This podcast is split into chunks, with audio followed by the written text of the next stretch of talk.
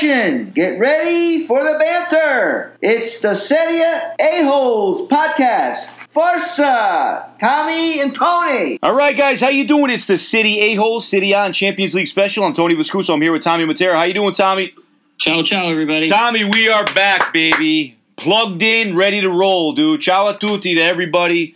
I can't believe how long it's been. Freaking two I know. weeks. Two weeks it's been, dude. Two weeks. I know. And so much to discuss, but we got to get started off the, the right foot here. It's, you know, for seven freaking days, I had no power, dude. No power for seven days. You know, I, I'll be honest with you, I was rethinking about the decision I made to live in literally the wilderness. because as I go outside and I look, I'm like, there's power lines in a freaking legitimate like forest. Like it's Yeah. if you look beyond the far, the power lines, there's no house. It's Yeah. just woods. So right. did, did these power companies drag their feet and was there a little bit of BS going on? Absolutely, but at the same time, I got to give them credit because you know that who the hell wants to do that job? No, Who wants nobody. to get on that line with a freaking like? Because I'll tell you right now, man. Like, I have an uncle that's an electrician, and Mhm. also my you know my brother, my brother-in-law, my father. They think that they're the jack of all trades, and they want to do. I'm Mhm. going to do the electricity. I'm going to do the plumbing. I'm going to do this. I'm going to do that. My brother came here one day, man. He forgot to turn the pot. Got shocked like you wouldn't believe, man. And like those things are like Mhm. it, it's you know. And like I said, I always say I don't mess with any of that stuff, like electricity, water, the amount of damage that stuff can do. So a lot of you know credit to those guys that are up there and stuff. But uh, how you holding Mhm. up, Tommy? What's going on with you? Yeah, no, everything's good. Um, you know, it's uh, it's been all right. You know, I, we didn't lose power, so Yeah, uh, you know that was good. But I know you you guys up in the wilderness there, it's a little bit different. So it. Been giving, been just been really thinking about. I feel uh, bad, man. I can't believe all, you guys are out of power for like a week and shit. Like that's nuts. Now the thing is too, people got to understand this, right? Like you got you got city water, right? You have the city, Mm-hmm. the garbage that comes and get. You know, we have like a private company that you you know comes and gets the garbage, and then uh, we have we have a well. So that well, the Right. pump, the power goes out, man. You got no water. So I was Right. bringing in for seven days. I was bringing in 14 gallons of water from my mom's house. Remember, Wow. you know, you can't flush the toilet. You're No, shower, food, what eh, like you know. Thank God I had a generator. You know, I put the generator on, got the, the refrigerator going and stuff like that. But man, what a freaking you know! Remember, no Wi-Fi. My wife's working from home. We can't do. the yeah, I was gonna say you, you guys were a little bit out of sorts there. It's, it's crazy. But um, other thing too, man, uh, little story we tell too. We had, uh, you know, we finally got together with Tommy and Valentina, man, at Mexico. Freaking, Mhm. freaking great night. Valentina is uh, just a great person, and uh, we, we, me, me and Kim said, you know, we she, she's younger, right? She's younger, and Yeah, yeah, yeah. we, uh, we- you don't notice that, man, when you're talking to her. Very, very, uh, you know, uh, wants to have a conversation and very talkative, right? And those are that's, Yes. that's what we got to love about Italian people, man. You know, they always want to have a nice Yeah. conversation. The food in Mexico was amazing. Uh, the, the the tacos there, and then obviously the uh, my wife, you know, loves uh, spicy margaritas. I know you like those too, Tommy. Yeah, the marks were good. They were good. Where where we go after that, man? We went into Norwalk. We we went to Donovan's. Donovan's, yeah, yeah, nice little little pub there, and you know the the other thing too, man. It's like it's just good to see people like you know like out and doing things and being out Yeah. there in the restaurant and, because and see people sitting at a bar, sitting at a bar, watching a game, you know, watching a game like that was nice. I gotta be honest Exactly. with you, that, that made me feel good. So the and the other thing too that was interesting is like when we were at the Harbor Point, we were at Mexico. Obviously, we're outside. It starts raining a little bit. Nobody's nobody's freaking out. Nobody cares. Like because the No. thing is, is like everybody's just like, thank God I'm out and about and doing my thing, Right. and, and it was, uh, but it was a lot of fun. And Mexico definitely somewhere uh, you guys should uh, check out over there. But the other thing too is the other day we go out to uh, the dinner at Barcelona with uh, Tommy and, and Bajo, and and that was a great time. But Yeah. Tommy, I got to tell you something, man. I got a bone to pick with Bajo, dude, and I didn't tell you this, right? So. You know, we, we talk about you know chivalry is dead, and you know the gentleman taking care of you know of the lady, and a lot of nowadays, you know the you know woman wants to kind of handle her business, and that's fine. I'll 100 percent go for that. But again, it's it's tough when you're you're raised in that manner and you want to kind of be the guy to open doors or you want to you know be there or whatever so I, I take it upon myself i say you know what she's not from around here let me walk her to her car and wherever she is whatever so she proceeds to tell me that uh, she's like, "Oh, you know, I got I got to tell you, I'm getting a new car." And I said, "Oh, really?" And she's like, "Yeah, it's getting uh, imported from Italy." I'm like, "Don't even freaking tell me you're getting my dream car." Which, by the way, I haven't talked about is an Alfa Romeo Giulia, right? The new Yeah. Alfa Romeo. I mean, it's it's my freaking dream car. It's beautiful. You know, two years ago, Motor Trend Car of the Year. It's just I- she shows me this picture, Tommy, of a freaking bright silver Julia that's coming direct from Italy, and I'm like, you know what, man? I don't. I didn't even want to walk you through your car. You got to tell me this freaking story, you know. But yeah, so she's getting one of those, which is going to be great. Obviously, I hope I get to, uh, you know, take it for a ride without question. But Yeah. Those are those are gorgeous cars, beautiful, beautiful they cars. are. They're beautiful. Well, my kid, my, while my wife's uh, Chinguagen is sitting in the driveway. You know, so but Tommy, let's get going, man. It's it it's been too long. There's been so much stuff that we got to discuss. I mean, we're talking about two weeks of like just ridiculous news that went on, and Yeah. uh, you know, let's start off with the uh, this Messi to Inter thing will not stop. It's just going to keep on unraveling. We all Yeah. kind of we've all seen what happened with Bayern and and, and uh, Barcelona. Setien is obviously. Uh, no longer there, and uh, Koeman's, uh, or I'm sorry, uh, he signed or he did not. sign? yeah, that's what I read. He signed. It's a two-year deal. Um, but remember, the interesting thing about Barcelona is it's a, it's an interesting time because a year from today, or not from today, but a year from now, they have elections at the club. Right, So this could all change again in a year. right, So you know, it could be a new president, and then they could want to bring in somebody else. right. Now, whether they bring somebody back or bring Right. somebody new, but this could all change in a year. So the two-year deal is very interesting. Right. Like if they were, com- you know, show commitment, it'd have been a three or four maybe. And this obviously makes or breaks if uh, you know Messi's going to stay. I think he uh, he he gave them basically an ultimatum, correct? Like he was like, if Bartomeu, what's his name, uh, the Bartomeu, yeah. Bartomeu stays, um, I'm going. So again, are they going to try to call, call his bluff or or whatever it is? But you know, it, it's a tough situation, man, because you look at it from the perspective of like De Rossi and. Uh, and uh, and and Totti, and you look at Pallotta, and, and you know the decision that he had to make of, you know, kind of, you know, these guys have been around the club a long time, and we have to kind of get, you know, with the finances and stuff like that, and got to clear those things. You know, Totti and De Rossi stay at Roma, and obviously uh, De Rossi went to, to Boca for a little bit, but Mhm. when it's like, do you wear out your? Again, these are legends. So if they're there, they're leaving on their own, you know, footing or whatever it is. But at the same time, like where Totti is now in De Rossi, like they, it, it was left on a negative. You know what I mean? It was almost like they were forced out. Like in Messi's Yeah. case, is it? So where I'm going with this is like, is in Messi's case, is it easier for him to just say, hey, listen, I understand what the club needs, and you know, obviously, you need to free up this, you know, these finances and whatever it is, and now I'm going to go my separate ways, or is it something where he's like, I got to end my career here? Do you know what I mean? Like, wh- where do you think it's at? I think it's tough because then we start getting into the fact that is there a player that's bigger than the club ever? Exactly. right? Like, and I think there's rare occasions where you don't want to say there is they're bigger, but you don't want to say that the club is necessarily better off without them either, Right. right? Like, is Messi really the problem? Right. Okay, he makes more money than anybody else in the world. Well, guess what? He's the best player in the world. Right. So, Right. no issue with that. Right. But is it Messi? How much of it's Messi, and how much of it is the 200 million that started out on the bench on the quarterfinal Right. in two players? Right. or you know how many bad signings how much help has he not gotten since neymar left Right. is it his fault that they fired valverde when all the guy did was win just because he wasn't playing the barca way well maybe he wasn't playing the barca way because they weren't good enough like So the guy lost two games in two years in la liga I'm going to ask you this real quick, and I think I already know the answer, but we got to give you know we got to give the a hole fans out there and the, you know the world football fans uh, the answer for this is that if Valverde is still there, do they ever lose a game like that that they lost to Bayern? Does no he find? a- i mean listen right, they did lose to, to liverpool like that in the champions league but not 8-2 right, i mean he would have gone out and he would have played a much it would not have been open. Right, it, you know, I mean, that was.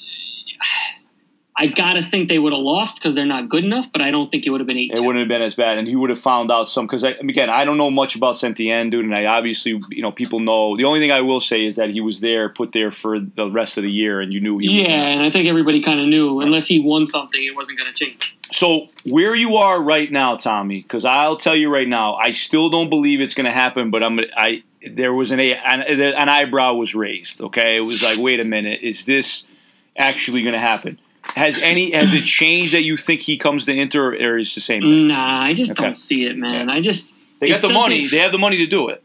Yeah, I just don't feel like it makes sense. Yeah. Like, what's what's he gonna do? Like, where's he gonna like? I mean, obviously he'll play somewhere, but I don't think he gets along with Conte. yeah, does it make sense? Conte Conte is like it's he's he reminds me of like like with Giorgio Chinaglia. Like Chinaglia would say to Pe- the Pele, like this is the way it's going to be. And Conte almost has like he he mot- don't get me wrong, he motivates players and yes, you know he gets the best out of them. Lukaku is a completely different player now, and you saw that yesterday. But he he still is set in that way, man, where it's like this is my my thing, and this is the way it's going to be. So I don't know how that relationship would be. We'll see how it goes. Um, couple more things too going on. Uh, I don't know if you heard this. Uh, Tommy Zenga got sacked from. Uh, I did. yeah. Yeah, he got sacked from uh, uh, Cagliari, and uh, uh, Di Francesco is uh, is back now. Uh, Yeah. and he was at And- uh, Roma when he was at Roma, Yes. correct? Where did he go before then, or after Roma? he was at Sassuolo, Sassuolo. That's right, right. and uh, Giampaolo's back at Torino now. And Giampaolo's back at uh, at uh, Torino. He's back So that at was. Torino. I thought Zenga did a decent job. I mean, you know, they were yeah, he wasn't terrible. I think. Yeah. Uh, you know, I think it's uh no Nainggolan, Like right? said, Nainggolan yeah, wasn't no- playing, and no. I mean, Yes. I thought he was all right. He was all right. listen, they were they started out really hot, and then they started to fall, and then Right. it was it was Maran, right? He Yeah. got fired, and then Yeah. you know it's been it's been kind of a weird year for them. I mean, in Italy they get fired more than anybody else. So. listen, let me tell you something right now. Anybody wants to have a debate with me and Tommy about the life the lifespan of a freaking Italian coach, man? It, it's it, it doesn't It's exist anywhere short. else in the world. It- short. they don't give you any time. You know, there's such a strong emphasis on uh, you know uh, tactics and things like that. Um, the last one is obviously the big one, and uh, the uh, the the whole the whole setup with the UEFA Champions League right now. There was a discussion of do they try to set up the same kind of concept of what they're doing right now, right? And that's like basically, you know, can you just do like an entire Champions League in August or, or whatever it Hmm. is? And and they're ba- they basically came out. The president, who's the president now? What's his name uh, of UEFA? Oh, dude, I don't even know. That's a good question. What the I forget his his name name. is. But anyway, he uh, they came out and said it's going to be impossible for them to go that route. So obviously, we're going to dive into what's going on with the Champions League and things like that. But let's. What my my thought was this when I was driving home from a session this morning, right? They keep on the group stages, right? They somewhat do the not, you know, obviously the knockout stage with two legs. But as soon as they hit the semifinals, you go to a, a neutral site, and it's a, and it's a one and done situation. Because Mhm. what I think that they're, you put it this way: if they if it was always like this, then you would never have the Barcelona collapse. You would never have Right. the PSG collapse. You would never have, you know, the Juve come back with Atleti. You would never have those Right. things. So obviously, those are big selling points, right? But I think w- you got to put something in, in terms of like what Lyon's done, Leipzig, and an Atalanta could do, right, in a one leg tie. You know what I mean? So Right. like kind of adding that thing. So I think that from that perspective, they can go that route. Um, it would be good to do that. The five sub thing has to be era- that's got to be eradicated Yeah, it sucks. because it only It again sucks now. I understood Yeah. it for the season, Right. Because uh, right, like they needed it right. when they came back physically and stuff. It's Right. done now. Like, Right. and I think I like the idea of what you're saying. I think the one thing is, is they can't do it in the summer, right? Because Yeah. then the transfer window then comes into play again. Right. So a team gets to the semifinal of the Champions League, and I mean, listen, Leipzig's doing it without their best player right now, Yeah. but you imagine if Werner was there to play in the semifinal, like, and in the final, you know, like it's a it's a different animal. So Right. Right. I would like to see it. You're going to have to take some time, maybe a week in the season, and do that. All right. Right, right. So, all right, so let's uh, move on to uh, the city A man and, and what's going down. And obviously, a lot of things, uh, you know, has have happened since the last time Yeah.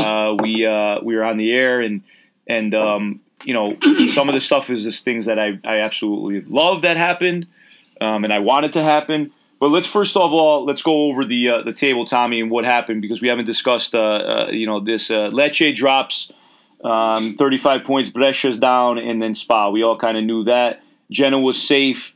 And then we go down the list to the top. Juve wins by a point, which was you know a rare thing. It hasn't happened in a while. Inter's second, Atalanta's third, Lazio's fourth, and then Roma, Milan, and Napoli. Napoli get that um, uh, that pass for the, the Yeah, because they won the cup. because they won the cup. That's for Champions League, Tommy. Correct? That's Europa League. sorry, Europa League. They get that that immediate bid. Um, you know, uh, it, again, it was uh, it was it was great to have the season back and and and obviously get some football. But there was you know some things that uh, you know because of us going back and because things were forced in, you saw you know tired legs and things like that. But um, the obviously we got to dive into what happened with uh, Juve. And Mhm. uh, they finally get rid of uh, Sarri, which you know they did discuss that um, Sarri was uh, there was already a plan in place about a month before that Sarri was going to go. Uh, it was irrelevant of what was going to happen with Lyon. Um, you know, I had some friends that wanted to argue with me about, you know, this we should have won this game, and this was the second leg, by the way. I'm like, listen, if you tell me prior to the season that a team that's in uh, Ligue 1, okay, Mhm. finished seventh, okay, finished seventh, and you're going into the second leg down a goal, just give them the game. Because again, to Agnelli's point, okay, to Agnelli's point of what he wants to do, his statement that he, without question, is labeled as a, a farce, okay, at the highest level of when he made that comment about uh, making this Super League. Yeah. Okay. When you want to make this Super League, let me ask you a question. You haven't we haven't won Champions League in 25 years, and now you want to make a Super League, okay? From this, it, it, it makes now, and we can't even beat Lyon. We we couldn't beat Ajax last year, and Yeah. pro- and progress, right? So that first leg was what the thing we were always going to be behind the eight ball. Me and you discussed it with Memphis Depay and Rudi Garcia and that young attacking team, and it was going to be not an easy task because guess what?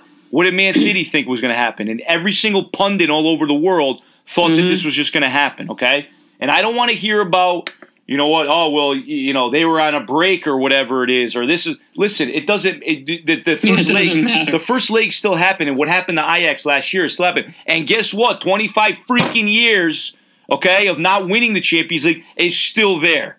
It's still Yeah. there. Okay, No doubt. so if you want to go into like this whole conversation of let's go into an elite league, you have to actually. Do don't you think like uh, what's his name at uh, Real Madrid? Uh, Perez. It is, yeah. Perez, right? You think you, he's probably on the side of him, like if Agnelli like, presented this to him, be like, "Are you really even at our level? Like, are you Yeah. even like? Do you think that you want to even have that conversation with us right now?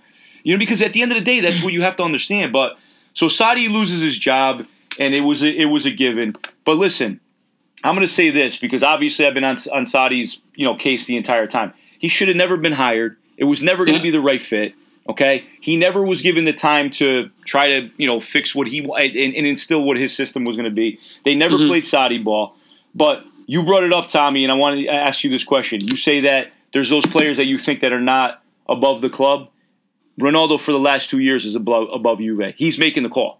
He's making the decision. Has he done the things that he needed to do to try to get us through that threshold of Ch- Champions League? Yeah. You look at Atleti, he scores those those goals. We get back into it, right? He scores two goals against Lyon, dude. He's yeah. doing his what else job. is he supposed to do at this point? right. Right. So I totally agree. I and I still I I give more of the blame to Nedved and Paratici for the Yes. way they set the team up. Like, Yep. listen, I know you don't like Sarri, and then like that's fine. Like, totally, you're allowed to have that opinion. but I agree with you in that it's a we it's a it was a bad fit. Um, it was it was farcical to think that they were ever going to play Sarri ball, right? Yep. Like, and and the squad was so unbalanced, and Yep. I think that's the problem. I think we can we can talk about his decisions and all this other things, and but the reality of the situation is, is they handcuffed him a bit too with the type of squad, right? Yep, like to to try and get rid of Dybala and get like, and then the, he's the guy that's saving you halfway through the season. Like these decisions that are being made above, I don't really understand. Um, and when you know when we talk about Juve, normally we talk about them how they're the manipulators, the master manipulators of the transfer market. And yeah, financially, maybe you sign Emre Can for free and then sell him six months later for thirty million. Great, Right. but you've also got an unhappy guy there for six months. That's you know, like I just think I That think did not like more, he did not like Allegri at all. no, and I think they did more of the damage than Sarri did. To be honest with Right. you, I think and I think Ronaldo's probably smart enough to know that. Like Yep. he probably doesn't look around and go, "Oh man, Cuadrado, Yeah. yes, Yep. like this Yeah. is great." At left, at, le- at right back, by right the way. back, yeah. And and you know what? I'm watching that team, and I'm like, "Well, yeah, right back, right?" Exactly. Like yeah. it's it's Which is- kind of Which again, why are we talking about being at this elite level, man? When we have players, but again, Marotta leaves, and Marotta did not want the Ronaldo signing because he felt Correct. like it was not going to be a right fit, and you're going to be so much invested in the the finances. But again, when there was the discussion of bringing Marcel, Marcelo over, like that as a Mhm. left back from Real Madrid, when there was the discussion of you know getting these you know t- uh, you know top ranked striker or whatever it is, those things needed to be done to be now you know uh, you know around Ronaldo. You know what I mean? Like you have to obviously build that squad up with because again, you look you put the platform of Ronaldo where Ronaldo is now and Messi, right? And when they won what they won, look at what Messi won when he was a champ at Champions League. Think about what was around him, right? When Ronaldo wins three straight Champions League, think about what was around him. It, as much as we want to say that these players are going to do it on their own, and, and for the most part, they could do that. They could do that, right? But when you're coming up against be- uh, teams that are, you know, organized, they, you know, an underdog or whatever it is, you're seeing that how they they win these games. You know what I'm saying? So it's it, we we knew this was going to happen. Do I think? And I want I want your honest opinion about this, Tommy. Do Yeah. you think because of this, because this happened to uh, Ma- uh, Maifredi, right? When I talked to you about this in the past, when he was uh, yes, right? Yes. He came to Juve and Baggio was there, and they were going to play this beautiful soccer or whatever it is, and then his career was done after that. Do you think Sarri ever gets a big job again? I do, and I know you don't think so, but Yeah. I do. Here's why: because the last two years he's won two major trophies. Yeah. No matter how you slice it, he won a European trophy and then he won a Scudetto, and Now define Yeah. big to me.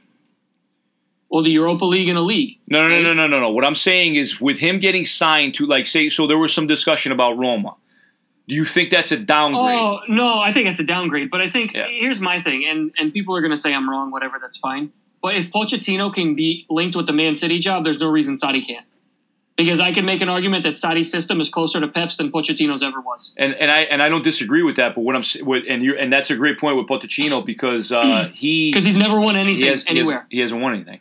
You know what I'm Ever. saying? And and and and Spurs, as much as they've been kind of consistent in terms of like you know you know five six you know they finished what tenth this year, ninth this whatever, year, whatever whatever it is, right?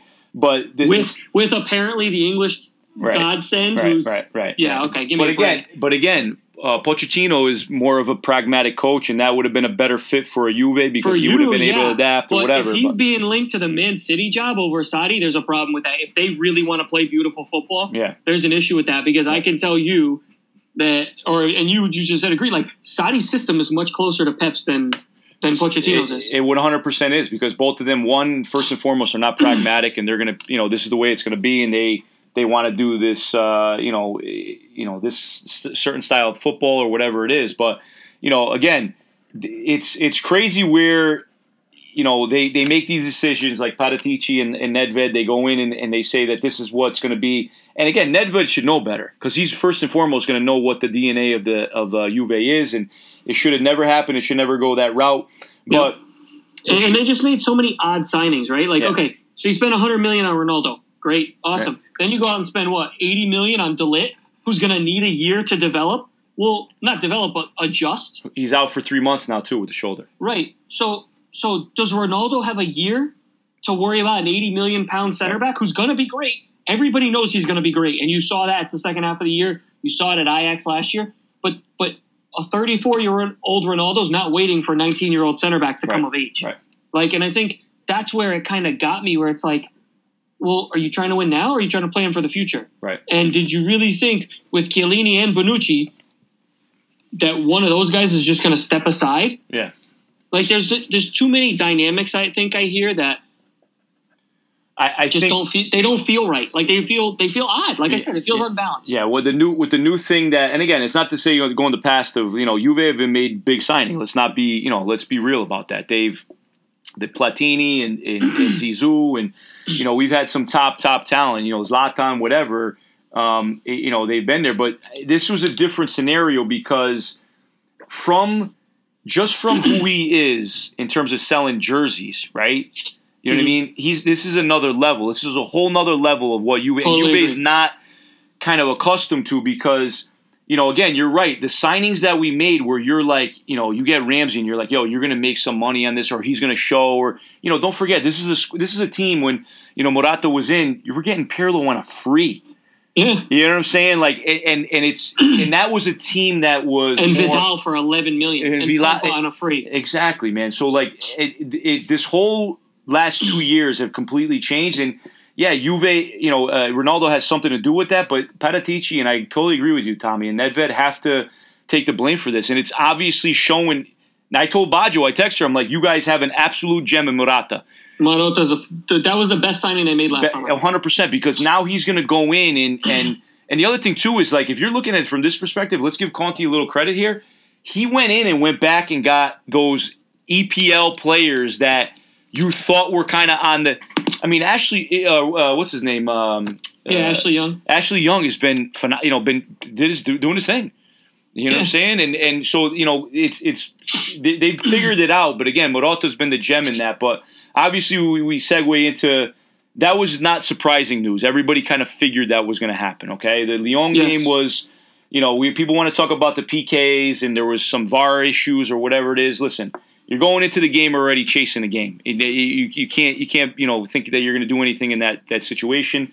Mhm. Um, but Juve pull off the so- the shock move of the year, and that's obviously hiring Andrea Pirlo, which first and foremost, obviously, you think of him as this legendary player, and you can't speak badly of him, and he's just this uh, unbelievable human being. Has absolutely zero, zero Zero Okay. coaching experience. coaching experience. Nothing on his resume in terms of coaching. They're rolling the dice. Let's be very, very honest of what they're doing here. Because of the amount of money that it cost them with Ronaldo, they had to go the easy route. They had to go the cheap route. Because if they go in and try to now buy a or try to you know lure you know a Zizou away or a Pochettino or whatever, Hmm. that's going to cost them a lot more money with trying to stay Ronaldo there. If Ronaldo lay, left, say Ronaldo left, there is no way on God's green earth that they hire Pirlo Agreed. then not it's not going to happen. Now, they're, they're the What, positive. what does Ronaldo fetch in today's market before we go on? What does it? What? What does he fetch in today's market? You paid 100 million for him two years ago. I mean, it's the same question going with Messi right now. They were asking like, what's it going to cost him? But so you guys paid more for him than Real Madrid did 10 years ago. So Okay. that's my question. So how much of the you're not getting the whole 100 million back, No. right? Like so how much of that you getting back? 70, 60? Yeah, but all, and don't forget what he's given us in terms of like revenue from Right, that's my point. So so what's it actually cost? My point is is like how, much do you think you're actually fetching after all is said and done? Because 100 million got paid back in the first week in jersey sales probably just in 80. just right off the Right? bat. Right. You know, so what's what what do you think you're fetching back after all is said and done? So and what we, does it do so if we sell, so basically, what's the asking price to get rid of him? What, how old is he now? 33? 35? no 35, 36? 35, 36? I think he's 35. And the other thing too is, Now what- he's got 2 3 years left in him, I think. He's is there a team out there with that that would pay 100 mil for him? I don't think 100. What about 80? 80's more doable. I don't know. Who's paying 80? But what I'm saying is, if there's a squad out there that would pay 100 mil for him, would like, you know, say, you know, Everton now has, you know, uh, you know, new ownership or whatever, and they uh, now uh, endless amounts of money, right? Would they be willing to? Obviously, he's not going to go there. I'm just saying, in terms of like a, a squad that has this kind of money I to just shell it out. I just don't know. There was talking of him going to Barca, dude. I mean, is that? I know. They, they don't have no money. Like, what are you gonna, unless you do a swap, right? with Matt, yeah, with Matt, yeah, yeah, Uh, by the way, if you were Juve, you should sign up for that immediately. If Messi's going to come for a swap. Um, yeah. But like, I just don't know. I, that's my point. Is like, okay, so you want to sell him, right? Because there's been talks about him possibly going like maybe PSG or somebody like that. Right. Well, how much are you getting for him? Yeah. Yeah. Because Yeah, because people are being very wary. I mean, obviously, there's been a couple big signings, like, Right. but people are being very wary about how much they spend. Real Madrid's talking about not spending too much money this summer. Barca said they have to sell to buy. You know, like PSG's money was spent on Icardi already, done Yep. before he got. You know, like Yep. so. I, just, I don't know. I don't know. So I, I listen. Uh, you know, it was it was. And I didn't mean to cut you off. I just had to ask that. No, question. no, no, and I'm fine with. It. I mean, again, it's you don't know, you know what what's going to happen, but you're right. I mean, what's going on with obviously with the with, with COVID and you know teams have taken their hit. This And was obviously. he can't be looking at Pirlo going, "Oh man, this makes me excited." Oh yeah, yeah. You know, you know. You, but again, is he saying some things that I'm like, okay, this is interesting. He might want to clean house. He might want to get rid of some of the old guard and whatever, and that's fine. And you know, does Takes he some balls because he played with a lot of those guys, doesn't it? see? To me, and we're going to get into the discussion in the big debate in a second, Tommy. We, you know, our big argument that we had, a, you know, a week ago. To me, with Pirlo, in terms of his brain, right? There's only one other player that I compare him to, and that was Xavi. Okay, Mhm. that's it. I don't compare them to anybody else but them. You want to po- possibly throw in Riquelme in there because that was another guy that was just like, in terms of his You're talking about styles of play. styles of play, but also like the way they thought that Okay. almost like when they were on the field that the rest of the team wasn't and they're you're talking about them playing with legends. They were always thinking ahead of even them. Like they they almost had to slow down and dumb it down a bit to keep to for them to keep up with that. That's my whole thought process with how Pirlo and, and Xavi played. They just saw the game completely different. Yeah, But when now you come into a manager standpoint, there's not managers out there that are going to have the brain that he has. But it's the man management. It's how you're going to now instill these tactics when you're in the heat of the moment, whatever. No one has transitioned better than Zizou to that. Okay, Yeah. in terms of making that transition as a coach and coming in, you want to throw Ancelotti in there as a player, whatever it is, but he wasn't nowhere near where Zizou was as a player. no, no, no. You know what I'm saying? Zizou's in another class above even who you Now, just talked about. I completely get why people have said, does he go the Zizou route or does he go the Neville route, right? Or does he go somewhere in between? You know what I mean? Like, so I get all that. It was a shot in the dark, but I almost feel like, all right, it was so bad with Sarri, and you knew, and again, not completely blamed on Sarri, whatever. It was just never, Mhm. it was a marriage that was never going to work, right? right. because this happened, you it was like a breath of fresh air. You're like, oh, this is great, and then you take a couple days and you're like, wait a minute, this dude might not know what the f he's doing at all. You know what I mean? And like he might, may have a really struggle with this. So you take a look. It's a safe bet, but again, are you behind the eight ball now? Are you behind the eight ball again? Like you're Yeah. supposed to be now.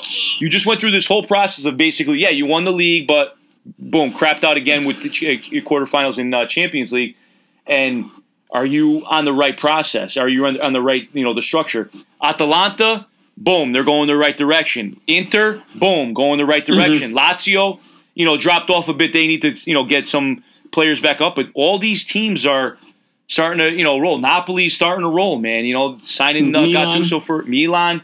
So all these teams are starting to roll in, and I feel like you're, you know, with with Pirlo, as much as you want to say it was a breath of fresh air, I, th- it, I think you agree with it. It was a step back. It was a step back. It's it's it's tough because right, like, and, and another guy I'll throw in there that's done a good job since he's transitioned is Arteta at Arsenal, right? Yeah. Um, and and I think that you want to give Pirlo a chance because of who he is, right? Like, Yeah.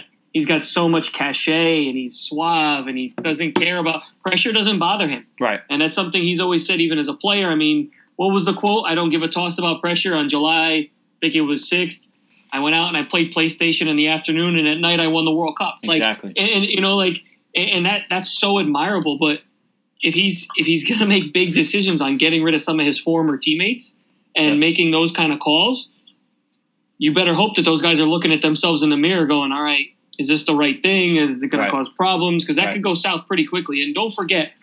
and here's my biggest thing, and I said it in the group text.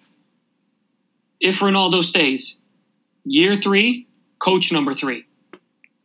That's, I mean, so what's the system going to look like? Yeah. Are people going to adjust? Is he going to find some happy medium between Allegri and Sarri? Is he going to try and go one way? Is he going to try and play beautiful football? Is like I- you know they're talking about possibly selling Dybala again to bring finances up, and I'm like, what? Yeah. Why does this keep coming up? And, and and yeah, think about if they sold Dybala, which we were supposed to do last, uh, you know, eh, you know, last fall. That would have been Yeah. that would have been we would have lost the league. The league. Oh, the would- poor guy, just- and the poor guy would have been at Tottenham. Who was Yeah. so all right, so we'll go into um, uh, the big uh, conversation with uh, Pallotta. Uh, he was there, you know, obviously Thank owned the God. team. Ding dong, the the witch is dead, right? right? Yeah, thank Um, God. How great was so that? Was out. Seeing the picture on the newspapers. Right, uh, eight year. He was there eight years, Tommy, and obviously those remember, uh, you know, had a lot to do with uh, De Rossi and uh, Totti um, uh, Mhm. getting out, and then obviously them having issues now with, um, you know, with the, you know, with the hierarchy and stuff, and you know, Totti even going to the point where his son's playing at uh, at the uh, stadium, and he doesn't even go in, in into the stadium at all. But Pallotta is gone, and now the uh, uh, the owner is uh, what's his name? Freakin, Friedkin. Freakin, right? I think he's American too, right? Yeah, I believe so. Yeah. So is the is the are the gladiators going to return? Tommy is what I'm going to ask you. Or do the gladiators return? Do you all see? I mean, you can't. It can't get much worse, can it? Right? no, no, Like- no. Like I think he'll go back. I think he'll be welcomed with open arms. I think Right. Rossi will as well. Right. Um, the question will always be: Do they have the finances to get better? Right. Right, like, right. you know, people are, and I hate to use comparisons from other leagues, but I'm just going to use them, right? Because there's two guys leaving the same club. People are killing Arsenal for signing Willian on a free.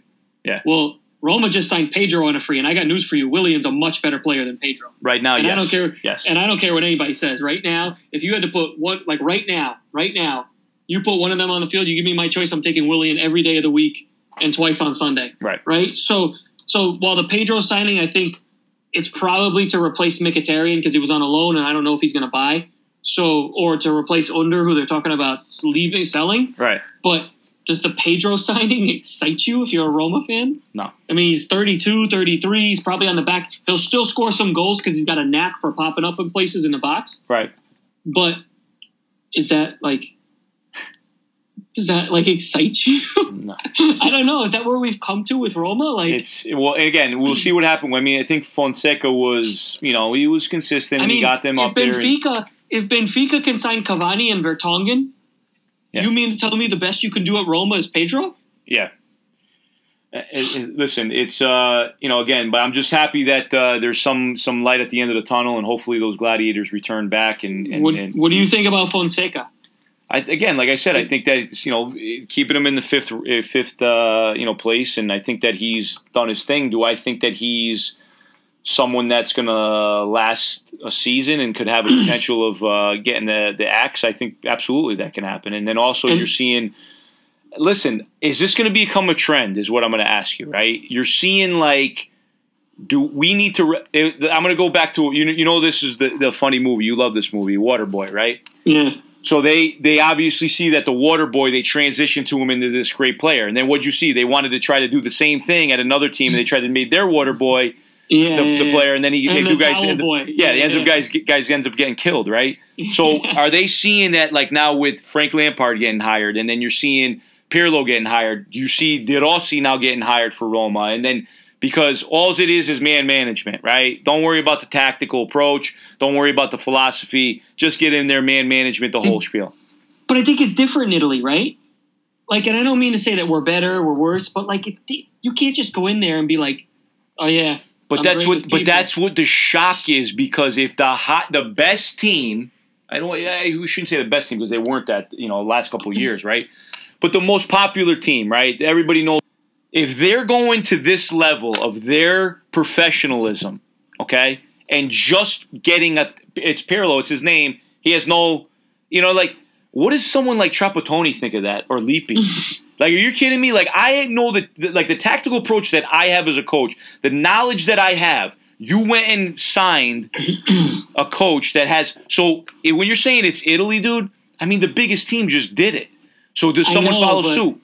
but but it's different. Like it's it, and I I mean that with all like not that this tactics aren't important or anything, but like you better have an assistant that knows what the hell he's doing. 100%. Because Yeah. Because if tactically he goes in there, and I'm not saying Pirlo doesn't know what he's doing tactically because he clearly does, Right. but teaching tactics and knowing tactics are two different things also. Yeah. So if if he if he has a problem to struggle, Yeah. but and and and and he can't like get that message across, Right.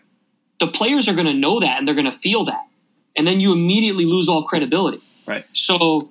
I, unless you can feel them on a personal level and like you're just doing that and the assistant is running the show, you need to find some sort of happy medium. You need to have some, and again, he has knowledge. I'm not saying he doesn't, but like even at Man United, There is no way you're telling me that Solskjaer are setting up the tactics and that Carrick and Kieran McKenna aren't. Right. Okay, there is no chance that you're telling me that he does that. I'm sorry, I don't believe it. I ain't ever gonna believe it. So get that out of your head. Because one of the one of the greatest uh, tandems, right, in the game in, in the history of football was obviously, and you know this, Tommy, because you're you're a big fan, was Brian Clough and uh, Peter Taylor, right? Yes, Because yes, Brian sir. Clough was that disciplinarian, you know, knew the game, was a former player, whatever, and then Peter Taylor was that guy that knew like you know how to scout and how to get you know the best out of players, and Yeah. and there was never a better tandem than that. Like if you think about it, like think about that. I mean, you Well. Peter Taylor said it himself, right? He said he told Cloughie when they were fighting, he says, "You're the storefront. I give you that." He goes, "But I'm the goods in the back." Exactly. You know, I mean, you throw like Arteta and like Pep Guardiola like as a good tandem, Mhm. and they kind of branch out. You saw Ancelotti was under you know Arrigo Sacchi. You know, those that that kind of tandem was there. Like,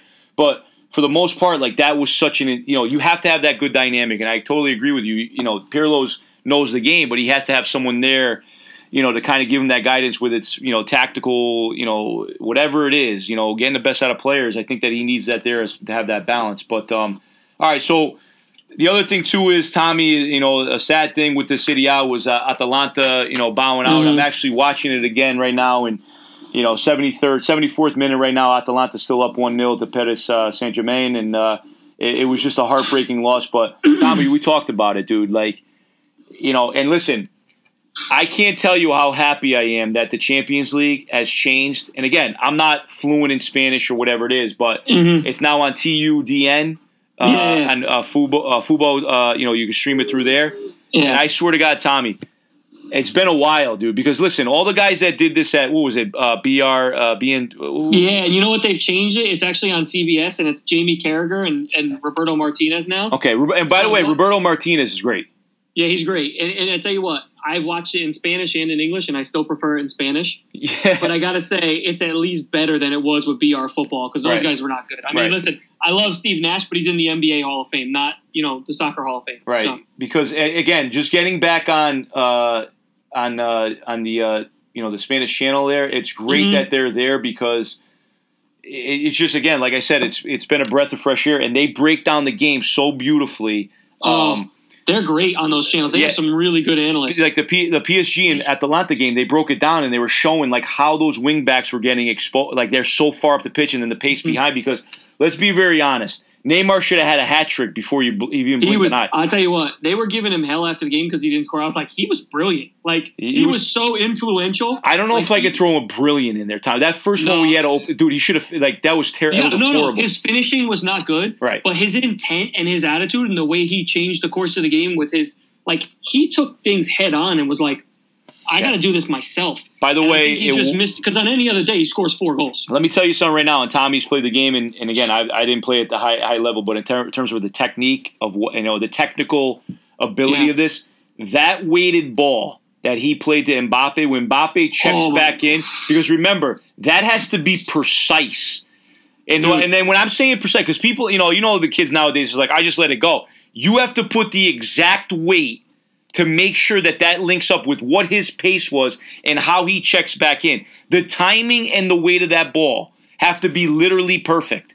Well, I Perfect. mean, listen, we said it when we thought Mbappe wasn't going to play. The two of them have really developed. Oh yeah, good relationship. a, a brain like like they're telekinetically connected at this right. point. You saw that with uh, Suarez and Messi when they yeah, were. the like three. I mean, Neymar looks like he's just like, dude, don't worry, man, we're Gucci. Like Yeah, I mean, yeah, it was yeah. it was when he got when Mbappe got on the pitch, he was just as influential. Yep. But I dare to say it was because they were together. Yeah, Like I think yeah. any one of them alone, Right, they wouldn't have won the game. right, I honestly believe even Mbappe alone, Right. I don't know that they would have won the game and and you still.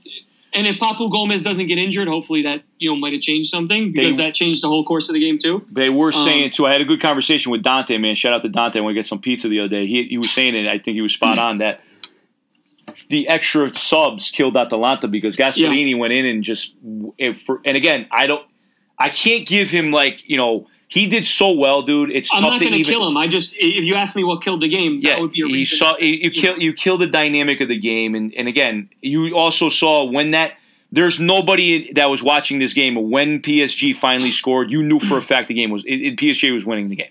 Yeah, agreed. It- you know what I'm saying? Like you saw tired legs, and it. it you know, do you wish from a coaching perspective, Gasperini kind of just let him go into the Catenaccio hole and just kill the game? But it's, it's Monday not- morning quarterback, it's not isn't his- it? Like, yeah, it's not his- I can't blame him for what It's he not did. in his DNA. It's not right? like they didn't have chances either. Right. Like they had chances as well. I thought it was a really good, entertaining game. I thought, I thought we got everything we thought we were going to get, except for more goals. Right. I don't know if you agree with that or not. I thought it was. I, I, I, thought it was a fantastic it was quarterfinal. it was a great game. I definitely thought there was going to be more goals. I thought it was going to look more like the Bayern side, but not as lopsided, right? yes. Um, but uh, all in all, again, you know, shout out to Atalanta, man. They uh, brought the pride of uh, the Serie A. and uh, Papu everybody- Gomez, man. I oh mean, God, unbelievable! And he was just, Yeah. and he was injured. I mean, it was it was a Yeah. given why he came off. But um, yeah. all right, so let's segue into um, some uh, City of B holes now. We'll go to the City of B holes. Uh, we know that uh, uh, Benevento's coming up and uh, and uh, Crotone's coming up. Spezia beat Frosinone the other day, Tommy. It's a 1 yes, they 0. did. It's 1 0. Now Frosinone's got to do their thing. And if I'm not mistaken, Spezia's the the owner that was complaining when coronavirus. Right, right, right, right, right. Yeah, yeah. So he's trying to get himself in this. So uh, what I'm hearing is Spezia is right outside of Rome. Is what I, I think that's the location. yeah, I believe so. Yeah. Right. Um, but you know what? It would have been you know hopefully Frosinone gets it done because obviously that's where my grandfather's from and stuff. But the other side of it that would be unique is you'd have Pippo Inzaghi, you'd have Mhm. Simeone, or sorry, you'd have Gattuso, you'd have Pirlo, and you'd have Nesta. All four of those coaches, former uh, Milan greats, uh, on the sideline for the Serie A, which would be awesome. Right. Um, but we'll see if Frosinone gets it done. Um, let's also we move on to uh, Chiesa, Berardi, and Tonali. Tonali's still not signed, uh, Tommy. I know. I, I read. I saw on uh, today Fabrizio Romano, who's like one of the best guys, uh, one of the best, you know, transfer intelligence guys. He said that terms have been agreed since June. They just can't find a price.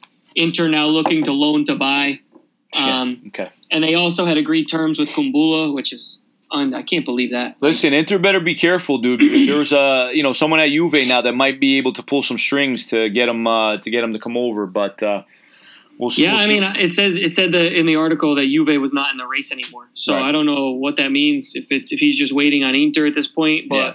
I think we Yeah. may try to go chase after uh, Chiesa because there was a discussion now if Chiesa leaves and they did give there is a price, so they did confirm. I know that uh, Rocco Commisso before was saying there was basically no way or whatever, but everybody has a price, as you know, Tommy. Their replacement replacement would be Berardi uh, for Chiesa Mhm. to come up, uh, which would be obviously. But I think I want. uh, Listen, all due respect, dude, right? Uh, Berardi, Berardi needs to come, you know, because here's what I got got me, you know, pumped up about the national team, right? Romagnoli had a great end of the season. Awesome job, right? Barella last night was freaking amazing, dude. He's he's so money. Unbelievable. Eh, dude, let me tell you something right now. Conti, dude, if he is fit, that dude better be on the field. He better be on the field. Because if we have a midfield of a, Ba- uh, a Barella and maybe a Jorginho or a Verratti, which Verratti I know is hurt right now, or we can put in, you know, Tonali in that, that role. I mean, it's we, we got so many things in, you know, happening now, and I'm hoping that these coaches understand that these guys got to play. we need Yeah. these guys playing, you know. So um, the other one too, and I'll end it on this one, Tommy. Uh, uh, Malinovskyi from uh, Atalanta. Do you think that he should be the one that is the one the one player that Atalanta cash out on, or there should be someone else? Maybe a So- Gosens. They can't get rid of Gosens. They can't. No, but it looks like Hateboer's leaving. Hot might leave. He's talked about leaving. I read that this morning.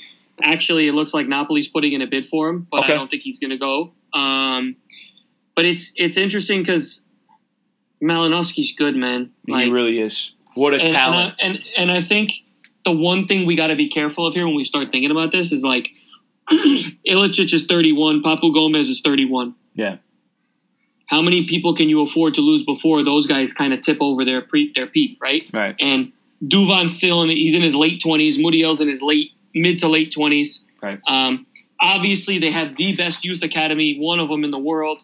They have guys out on loan that can all play. Um, Colpani, who was at Trapani. They have uh, Viviani, who's out on loan. Like, I mean, they have guys that are playing elsewhere in smaller clubs that can come in and fill the roles, but are they as good right now? So, My question is, do you cash in on Ilicic? Yeah, yeah. Don't cash in on Papu Gomez because he's He's not going anywhere. no, he's That's a too good. legend. They're going to make a statue in. Uh, Bur- But uh, Ilicic could be the one I think they could. Yeah. Um, because they need another center back. Let's just call it what like they need to defend a better defender. Um, Caldara's good and everything, but they need somebody also next to him or inside of him that's better. The wing backs, if they can keep Gosens, I mean, you can get another wing back. There's Oh, yeah. there's guys out there, you know, like I mean, Yeah. there's guys out there that can play that. Uh, Absolutely. I mean, Inter's got as many wing backs as you guys have midfielders. So, um, we you know, just got another. We just got another midfielder. Tommy. He's on the sideline. I know, I know. But you got rid of one, and I think he was one of the wrong ones you should have let go. Who was that? Pjanic. No, Tweety. Yeah. Well, Matuidi. Uh, you know, And again, know by the way, I know he's 32, but, but he's a lot better than like Khedira. Uh, listen, I we said it from the beginning. Who the guys were that were consistent was Bentancur, Matuidi. Those guys were warriors, man. You know, and they, you know, and you saw it. But um, all right, so let's let's let's move on to the next thing, Tommy, and that's obviously Champions League. So on, Napoli, before we get into that, Go ahead, go ahead. brought up Juve. What about Arthur, man? yeah, he got arrested.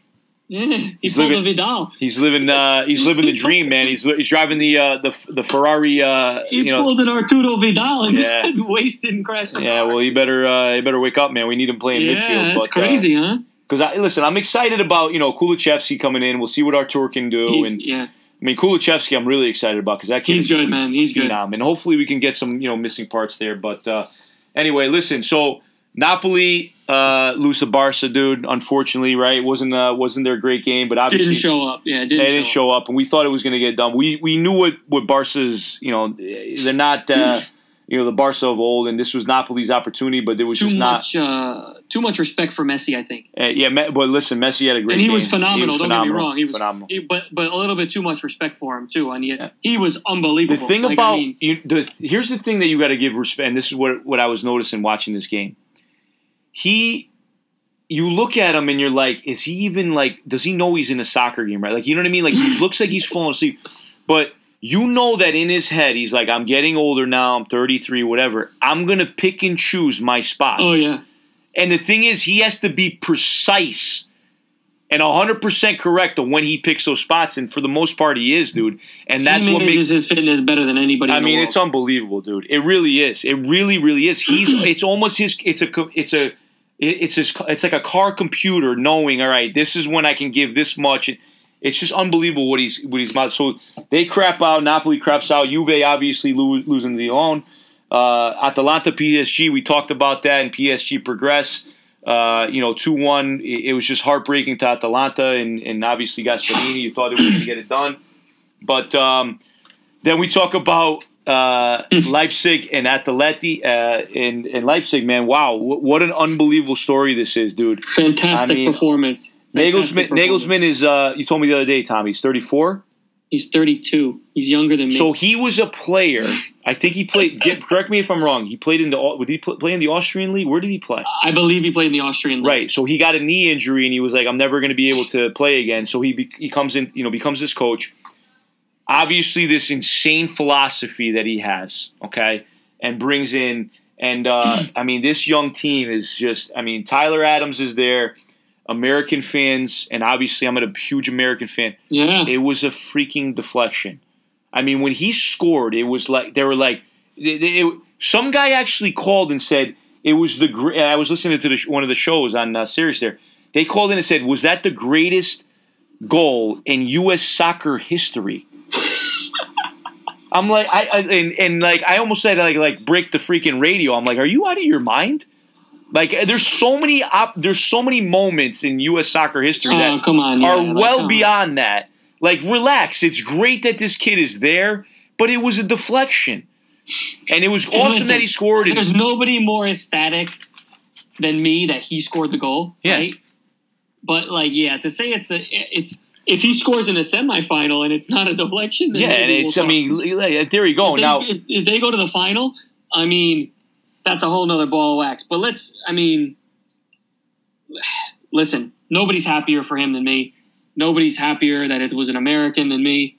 Yeah. Um, do you study? Uh-huh. now, let me ask you this, Tommy. Do you, do you study Nagelsmann, Nagelsmann uh, like philosophy? Do you feel like his Yeah, philosophy yeah. is So I st- I started following him when he first burst on the scene at Hoffenheim. Okay. Um, and he was like 27, yeah. and he was the manager of the team. Yeah, it was yeah. like something insane like yeah. that, Yeah. where he was the youngest manager like in the first division in history. Yeah. and uh, and they got into the Champions League, and he was coaching the team, and he's under 30, and I'm like, "All right, I got, and I got to start watching this. Like Yeah. this guy's got to be doing something.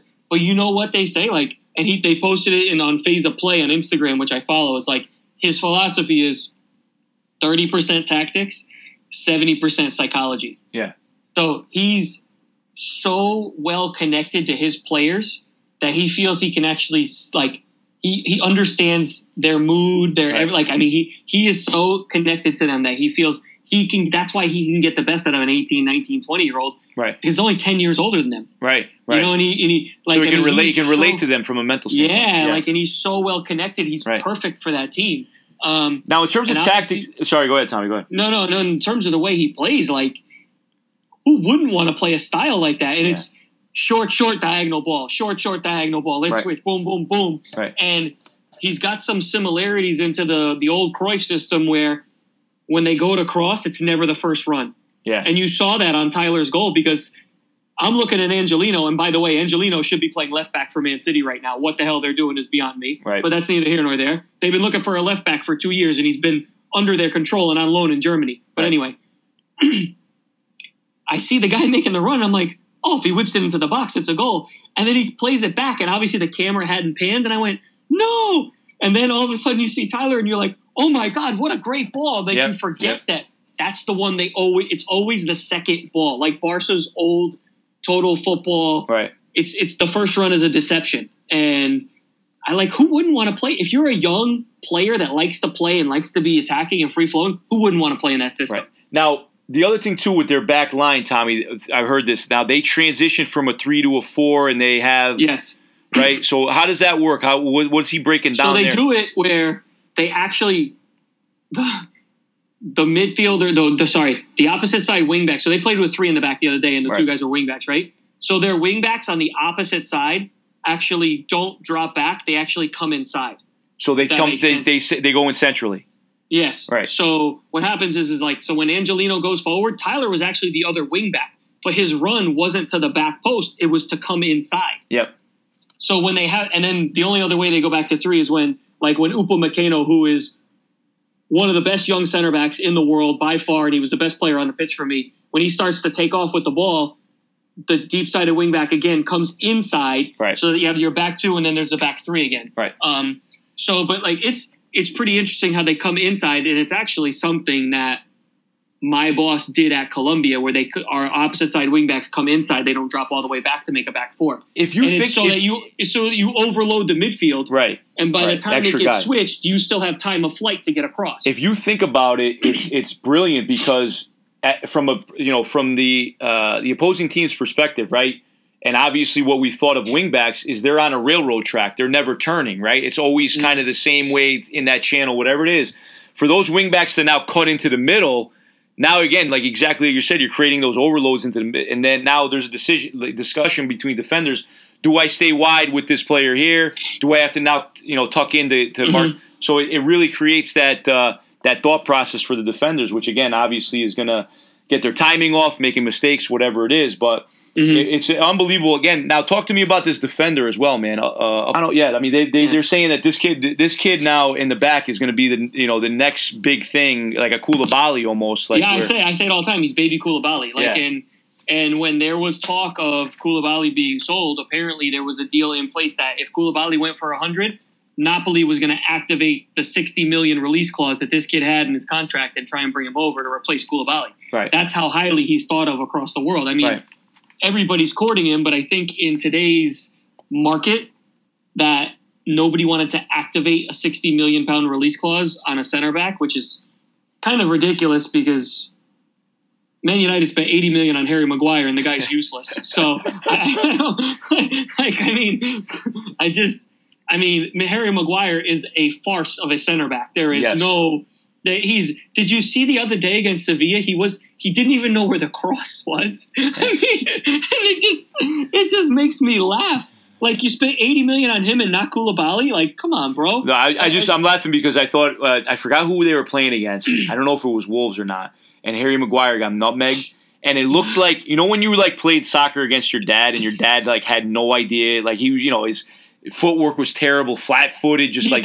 and he just got nutmegged, and it was like when he went to turn, the dude was already like past the you know like the six yard line. It, it, it was funny because again his footwork is so terrible that I just They pay that kind of money on him? that. Like, and I think about the Jaap Stam, Rio Ferdinand, Nemanja Vidic, Yeah. Harry Maguire. Harry Maguire, yeah. um, but no, I mean, I think I think this kid has got real juice, man. I think he's really good. I and he had the that- job. He who do you have to mark in that game? He had to mark. Uh, who Leipzig played. Um, uh, Oh, Atleti- Atleti. He, yeah, he marked Diego Costa. Yeah, and it Diego looked like Costa. Diego Costa was a little kid. there you go. Like, I mean, he look he made Diego Costa look like what Diego Costa makes most center backs look like, right? Like you didn't even know he was playing. Yeah. And and I think when you look at a kid like that, and, and by the way, this is a player, and this is what I'll say about him, and, and you can mark my you can mark it down today. Yeah. I will stand by this kid's character until he makes a mistake. This is a guy who's been trying to leave for a year and a half yeah, and he just signed a new contract and he's putting in performances like that Yep. when he's even though he's unhappy he's not sitting on the bench pouting he knows enough that he's gonna ch- he's gonna alter his own development by doing that Yep. so that he's going out and he's putting in perform you got nothing but respect for a 20 year old kid that can do that And- and, and- by the way that can do a job against diego costa like that exactly. And that's and let's go back now with Leipzig, man. Like, I mean, unbelievable that they're you know this young team and the young coach and and and Mhm. what they've been able to accomplish, man. But uh, you know, Angelino is still owned by City, right? And he's doing his thing. Liverpool's th- their goalkeeper is Liverpool's back like was Liverpool's backup backup goalkeeper, right? like third string Yeah. goalkeeper, I think. They got him. The reason I'm asking this, Tommy, is that, or where I'm going with this, is that this guy Nagelsmann can he coach? Could you see him coaching like uh like a Juve or a Real Madrid, or does he have to because of his philosophy need to be with a team of you know that that age group or whatever it is? can, can i can i make an outlandish statement although i don't think it's very outlandish Go ahead. if Man City do not replace Pep Guardiola with this kid, they've missed the boat. Wow, wow, that's how you feel about him. Wow. And and uh, Or at least try. I'm I'm speechless. No, I mean it. I I, know, mean and. I know you do because I know that you see. You're. I'm very like again, what from my tactical standpoint, you know how I Mm-hmm. am. I'm pragmatic, the old school way, whatever. I want to adapt as much as I can. You're very into that new modern style of you know these new I coaches that come in with different philosophies. Yeah. I think I think you're always learning, and I think this kid, like as a coach, the sky's the limit. Sky's like, the limit. Like I mean, and I think it's very important. Now, obviously, for not everybody, like okay, Guardiola and Zidane, they were great players, and, and okay, you're starting at the top, that's fine, you get your pass. Right. But for a guy, a young coach, even like as us, when we first started coaching, it was very important for our development to coach teams that were not at the top Right. because you have to think creatively. You have to solve problems. Now, at the top, you have to solve problems, yes, but they're different problems, right? Right. We have to find a way to get more out of less and to find ways to connect to players to get more out of them versus up at the top, you have to find a way just not to piss them off. Exactly. And, and I know you have to do more than that, but I'm, I'm paraphrasing, right? And that's what Sarri did. Sarri, simple thing of smoking in front of Doug, Doug, uh, uh, Douglas Costa, and he got pissed about that. So you're absolutely So- right with that. Yeah. So, like Nagelsmann doing his thing at Hoffenheim and then not jumping to Bayern, which he could have. Like, he's being courted by Dortmund and Bayern and Right. He goes to Leipzig, which are well funded. He knows he's always going to have a chance. He almost won the league this year, Yeah. right? Like he was close. Yeah. Um, he's probably never going to win it at Leipzig. This year was probably his best year to win it Right. um, because I just don't think anybody's going to be able to outspend as much money as they have. Nobody's going to be able. To, oh, hopefully this changes. If they can go to the final, Yeah. maybe that changes that Right. but they're going to have to replace Werner. They're going to have to, at some point, replace Upamecano unless they can build around Upamecano. Because don't forget, a lot of their guys are loan. Nkunku is on loan, I think, from PSG still, or maybe they bought him. I don't know yet. Yeah. Um, I mean, they, I I think he should go. I, I would love to see him at a big, big club. Yeah. Like, and, and could you imagine he replaces Guardiola? So let's let's let's segue into that, Tommy. Right. So now Man City play. By the way, all you you know the pundits out there, Man City still had to play another game because everybody already had Man City progressing. Like it was Yeah. semifinal, the whole thing. Some even saying winning. But what was interesting to me, and I had to keep on bringing up, and everybody kind of giving me like you know, giving me some crap. This is in their DNA. This happens every year. Remember, this is another quarterfinal that you're losing in. They lose to Monaco. They now lose to Lyon. Who was the other team that they lost to, Tommy? Quarters. Liverpool. And and was it no no no Tottenham Tottenham Well, they uh, yeah, but they lost to Liverpool two years ago. and the they lost to. Liverpool, but then they lost to Tottenham as well. Remember? Yes, last year. Right. So this is in their DNA, and also don't forget this is a a team that their fans could care less about Europe. It, it's a fact. Like when they had European nights in Man, uh, you know, at, at their uh, stadium, there there were seats available.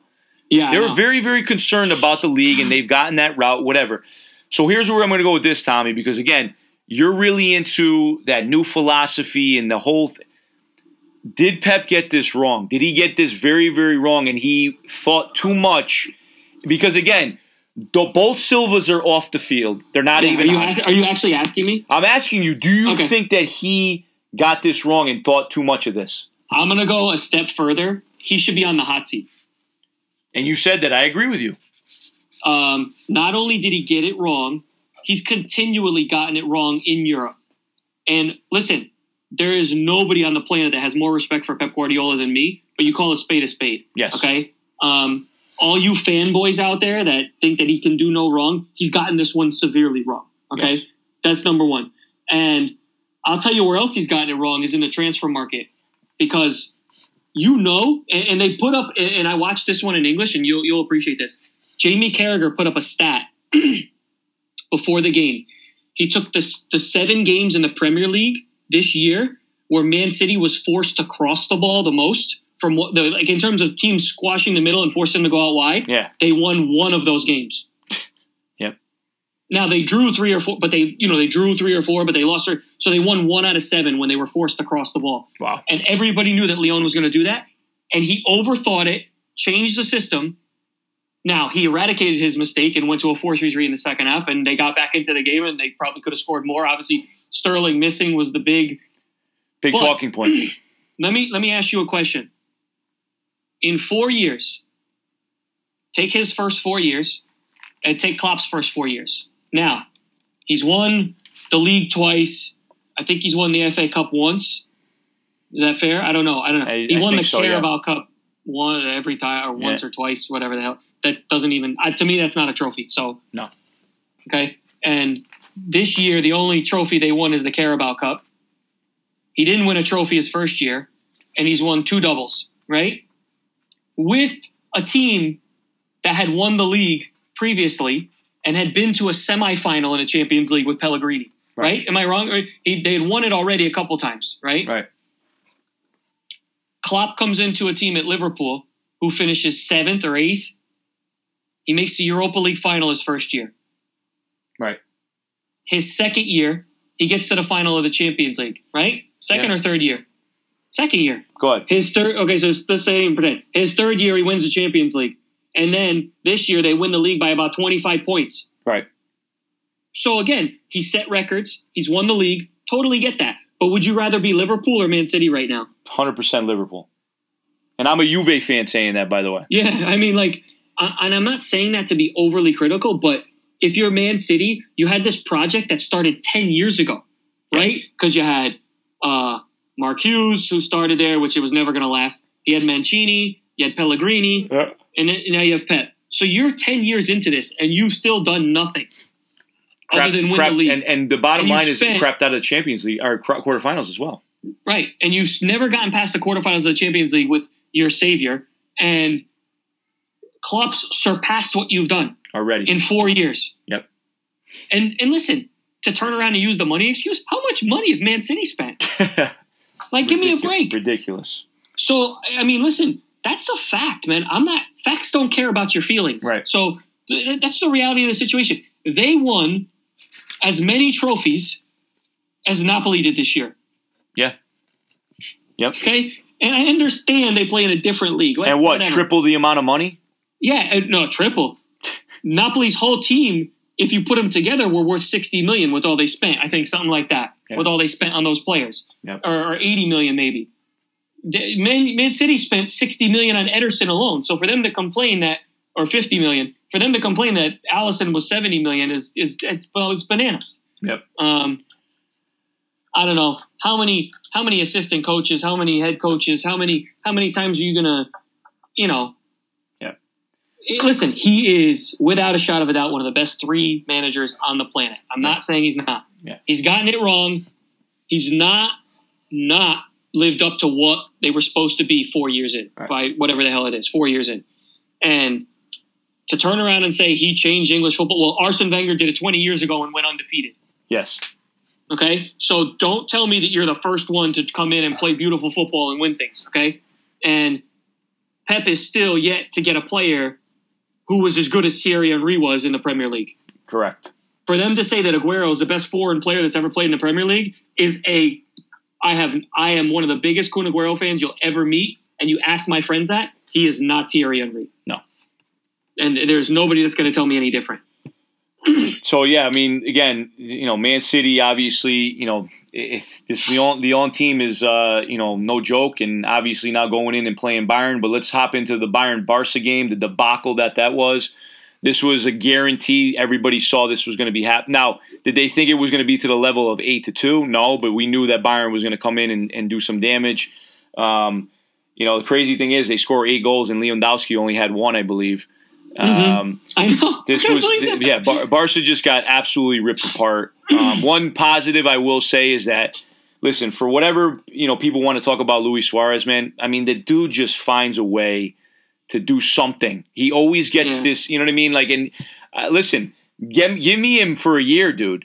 You know what I'm saying? Because I guarantee you, he still has about 15 goals in him. You know for, for a season. You know what I'm saying? I, I just think that they have done such a poor job. Of oh, it's terrible. It's terrible. Like, Like, like, and we said it in the group text. There is only currently, and I'm very critical. I mean, you know that. Like, I'm like, there's only one other world class player at this moment on that team. Yeah. I mean that because I think as great as Suarez is and has been, he's lost a half step. oh yes, Like, He- he- there's no, there's and no Jordi question. Alba as, as well. He's just as in that category. So you're He's saying it's Messi and Ter Stegen? Yeah, I think Yeah. so. And I don't think Ter Stegen had a good game. He gave the ball away a ton that game. No, But- too too much pressure on these keepers nowadays, man. Yeah, like I mean, their back back line is horrible, horrible. Lenglet's good, but he's not great. So we'll, we'll we'll talk about one of the positives, man. Oh, I shouldn't say one of the positives. Obviously, there were several positives for uh, Bayern, but uh, Alphonso Davies, man. Um, um, I mean, this dude receives the ball, and you see this confidence on him, and just take on. Uh, I think it was was it Jordi Alba? No, it wasn't Jordi Alba that he took on. I forgot who he took on No, it was uh, Semedo and BK and just else on leaves them in their dust. I mean, unbelievable. And the kid's pace is ridiculous, ridiculous. But listen, Bayern's turned it around, man. You know they get rid of um, what the hell's his name? The the, the first half of the Oh, season. Kovac. They get rid of Kovac, and then um, The assistant takes over. right, who's the assistant takes over, and who's the manager? Uh, Flick, right? Flick, Yeah. Flick takes over now, and and they they brings in the old guard, man. Dude, Mueller is thirty years old. I thought he was like forty five, dude, I know. I and know. he's still doing his thing. I tell you what. I tell you what. And here's another. Here's another Tommy outlandish statement. Alphonso Davies is the best North American prospect in the world. He's better than he's better than Pulisic. He's better than Tyler Adams. He's better than Weston McKennie. He's better than anybody else from North America. He's better than any Mexican that's out there. Yeah. That's no slouch on any Mexicans. There's a lot of good ones. Alphonso Davies is the best North American prospect in the world. By and I don't care what anybody says either. That's, I- put that. I don't down. know. I don't know if I'm going to uh, disagree with that, Tommy. Because I'm, you know what I'm going to say. Pulisic had a phenomenal, phenomenal season for his, Mhm. you know, first time out with Chelsea and stuff like that. The one thing that I say about Pulisic, man, is like I don't know if he's going to hold up physically. Yeah, You know what I'm saying? And and you know, obviously blew out the hamstring. And and listen, let's give him credit for what that was because oh, everybody. he's been great. He scored see- a goal in that. I mean, how many people you see blow a hamstring out there and continue and try to still shoot the ball? Yeah, no. Listen, You I know, think he's. I think he's really good, but they it- moved David Alaba to center Listen, back because Alfon- they had to put this guy on the field. Listen, And you, do you think that in all, in all in all honesty, right? This play obviously Alphonso Davies is from Canada, right? And a couple years ago, this kid has the potential of playing at Real Madrid. Oh Mike, He could play there right now. That's what I'm saying. Like this kid is mean- this kid is I, I, it, it's it's scary because I you you see him like you, you know Mbappe has all these gears right, Well, that- and Mbappe doesn't even have to go into that sixth gear, and he's no, he still gonna. in- That's what third gear. Alphonso Davies has in Yeah, terms of totally his pace. Totally agree. You know what I'm saying? So it's it's terrifying to think of. If you put him onto Liverpool, there he's better than Andy Robertson. He makes them better immediately. Yeah. Uh, uh, it's it's it's shocking, but again, that was obviously one of the the, the positive of Bayern, and, and we'll see it now. they moved David Alaba to center back to have this guy on the field because and David Alaba is one of the best two three center backs on the I mean left backs on the planet. It says one. It says something about Flick that make that decision, right? And that, Mhm. that was obviously the right one. And then obviously what what Davies has. I mean, the ability that he has, and it's ridiculous. and but Kimmich talked about it after the game. They're Right. like, we know how good this guy is. He destroyed Barcelona. you know who I love? I love oh, Gnabry. Gnabry. I thought it was Yeah, Nagby. okay. Nag- no, no. Yeah, he played for Arsenal. Gnabry was is has been has been good too as well. He's man. big time. He's He's big scoring, time. scoring some goals and stuff like that. But uh, so let's now transition, Tommy, what we got going on today. RB Leipzig versus uh, PSG, and then Lyon tomorrow is uh, Lyon uh, uh, against Bayern. Bayern tomorrow. Who do you got today? Or for today? Yeah. My gut tells me PSG is going to win it, but I wouldn't rule out. I can't. If there's going to be an upset, I think it's going to be this one because I think that Leipzig Yeah. can break down PSG. Yeah, I don't think I- Lyon's going to have enough Yeah, to beat. I, think, and I know that sounds terrible because they've just beaten Juve and Man City in succession. Yeah, but, I you- think Bayern's a different animal. But listen, I let me really tell you something right now. My, Man City and, and Juve have nothing on Bayern. I mean, Bayern. no, I is- agree. I is think a- I think Bayern would have beat Man City 3-1, Exactly. 3-0. Like I do. Yeah. I think Bayern is probably my overwhelming favorite at this point. Yeah, yeah. But I would love to see as much as I would love to see Leipzig make the final, I really want to watch Neymar and Mbappe play against Bayern. Yeah. And I would love to see for for you know for Neymar too. Like Yeah. for him, I did this without Messi. Yeah, I got Mbappe, but I did this without Messi. Um, I'm going. and- I'm going Leipzig Bayern for the final. That's what I think is going to happen. I think that is. I think Leipzig Bayern will be the final. I don't I, think. I can't I can't argue, yeah. but I, I just I just think I don't know. I, how do you guard Neymar and Mbappe it's, if you're it's going to be. It's going to be brutal. But um. So because they're a different animal than Atleti too. They're not going to sit in and like this is going to be a game, bro. Like yeah. this It's- is going to be I'm, I'm excited. I'm excited. We got about 40 minutes away for us to to watch it. Um. So that's And I think the, Keylor Navas is a bit better than the Leipzig goalkeeper. Too. Yeah. So again, to get the Champions League in was great, and obviously it's been exciting, and we're we're definitely uh, pumped up that it's here, and you know, obviously going to get the final, uh, you know, this weekend. Um, so we'll end that on the Champions League before we get into our debate. Tommy, there was actually another tournament that's being played, um, and uh, it's our our our, our Serie A team, uh, Inter. Inter is uh, in the final against Sevilla. Oh, um, yes, for the right. Europa, the Europa League uh, uh, Can, can I root for Sevilla? Is that well? I mean, listen, you're not crazy rooting for Sevilla because Sevilla doesn't Sevilla have like 20 uh, uh, Europa League uh, titles already? they have um, six, I think. There the are- there are six, or right. seven. Yeah. Listen, Inter played phenomenal yesterday. Let's be very honest, though. It was uh, you know Shakhtar uh, Donetsk, which is you know don't get me wrong, they've you know got a lot of Brazilian talent there, the Brazilian Mhm. coach there, and they they. They got some talent, but uh, I mean, it, it was a it, it was a crap show. I mean, It was a Lukaku drubbing. It, it was a drubbing. Lautaro was uh, amazing, but my favorite player was out without question was Barella. Um, you know, again, shout out to Baggio and shout out, shout out to uh, uh, Paulo out there, um, and hopefully Inter get it done um, and, and winning that Europa League and and and Conte, uh, two former uh, Chelsea uh, managers getting it done uh, in the Europa League. That would be. Be uh, interesting with uh, with the uh, Sarri getting it done for Chelsea uh, last year, right? They got you got it done Mhm. last year, Yeah, and right. obviously Conte, the former uh, Chelsea uh, manager as well. They said it's the first time in over 25 years, I think, maybe 30, Yeah, that there's not an Italian, English, or Spanish team in the Champions League semifinal. So let's talk about that for a second, Tommy. Do you have to give some? There has to be a raise an eyebrow about the fact that you have two German teams and you have two uh, French teams uh, in the Mhm. Champions League because both of them, obviously, the French team, uh, French team, uh, uh, were on vacation for five months, and Mhm. then obviously you have uh, uh, Germany. Uh, they were off for a month, correct? Month and finished a- early, yeah. they month and a half, early. right? So, is there some side of that? Is there some truth to? I mean, they say rest days are just as good as work days, right? So, So yeah, I mean, was it a level think- playing field?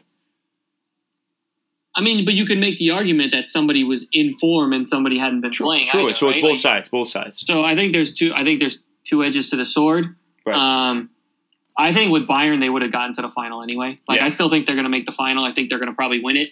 Um, and I think that would have happened either way because they were coming on strong even before the break. Right. Um, so I don't know that that made a difference. I think it might have made a difference for Lyon because Memphis Depay becomes healthy. Oh yeah, absolutely. And that makes a big difference because remember he had his ACL and they finished seventh, and then your best player comes back. Even if he gives you seventy five minutes, he's still at seventy five percent better than your next guy. right. Right. Um, Right. And you saw that in the Juve game. He scored the penalty and he created some chances in the, the last game, and and it gives it takes the pressure off a guy like Dembele when he's coming in off the bench. Just go out and run around for fifteen minutes and put yourself about, Correct. and and that changes the the complexion of your team. Right. So I think for Lyon, that was a, definitely a positive. Um, the Germans are always efficient. They just figure it out, don't they? I mean, they had to figure it figured out before anybody else, so give them credit for that. I don't want to Absolutely. anything. So, so hopefully, uh, you know these uh, these uh, games are uh, exciting, man, and we uh, you Mhm. know get get a lot out of it. Um, obviously, with the city on now, uh, you know, Tommy, probably uh, next week, man, we probably should do the history of Napoli and Juve, man. We haven't gotten that one in. Man. We, gotta should, finish- we should. That would be a good up. one. I, I, I think, uh, I think that's been waiting, waiting for a long time. So let's end it on this, Tommy. We don't we don't let's not go too long with it, right, man? Me so me and Tommy got into a nice little debate uh, last week, and it was uh, it was Clarence Seedorf and and Pirlo, right? Who would you rather have? Tommy's big on uh, Clarence Seedorf, and obviously I'm big on uh, Andrea Pirlo. Um, two different players, right? They, they played in different. midfield, but you know, uh, you, Seedorf was a box to box, right? Um, you know, a little bit more of a, I guess, on the defending side was was was a bit better than Pirlo. Um, but here's here's my debate on it, right? And I brought it up before.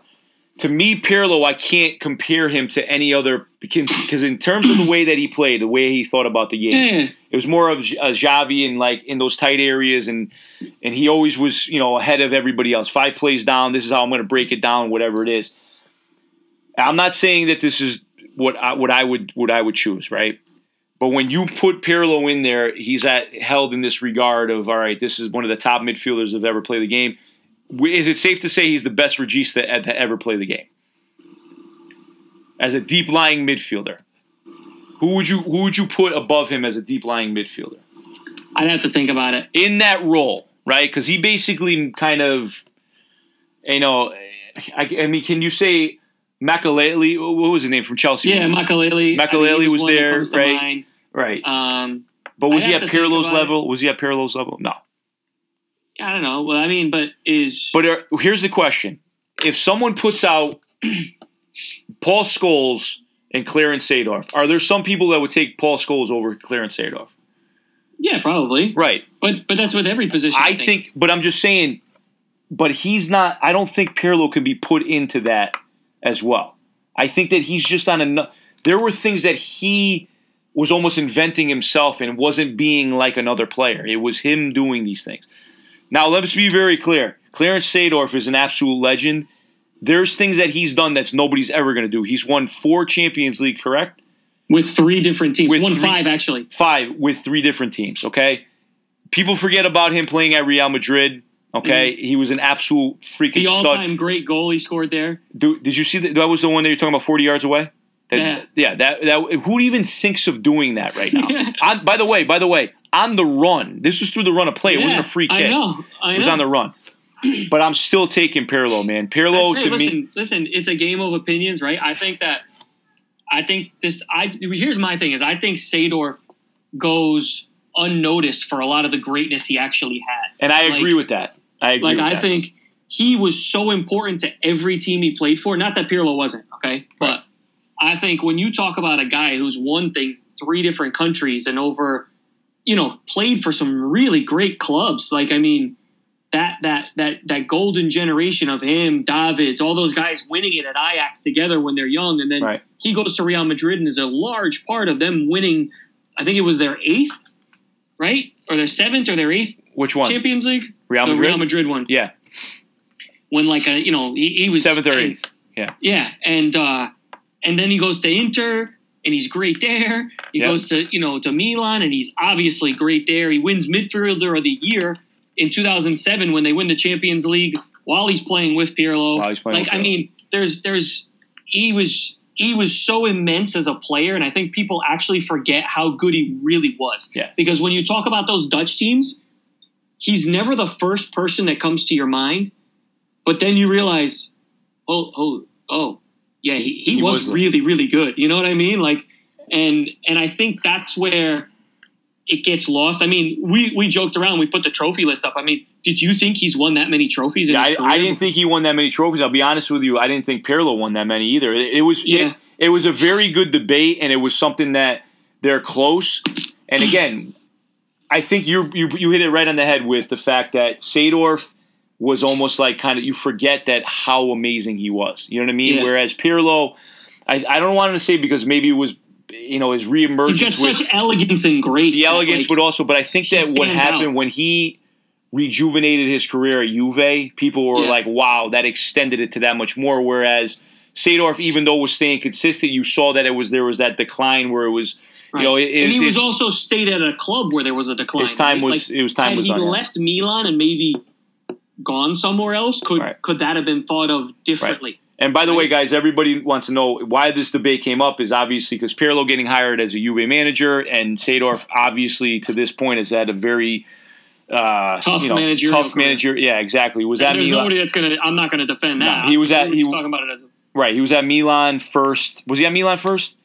Did he go to Milan? Yeah. He went to Milan, and then he where, where did he go? Uh, he's a Botafogo, right? After he played there, right, right, right. But then, but did, was he in? Did he go to EPL? Did he go to uh, an EPL? I don't team? believe so. I thought he went to an EPL team. But anyway, again, that's why the debate came up, and obviously it's a good one because you you know they're both legends of the game. But I'm still yeah, taking. and I know that we talk to a lot of Italians, and they're always gonna. And I just think sometimes it's okay to take a step back and realize how great somebody was. I don't see. Hey, listen, I understand what you're saying with the Italians, and obviously that's a big thing with me. I'm picking the Italian, but I don't. You know, if you ask, I know like, you don't think that way, but I've had other people say it, and I'm like, you've never even seen Seedorf play. Like, just get off my back. Like, I don't. Even, I'm not even talking. Yeah, this. You know what I mean? Yeah, that, Like, but and but what I'm saying is I there's think a, when you and I talk, there's an actual debate, and it's like I, I'm not saying Pirlo's not a legend. Right. He's not an all-time great.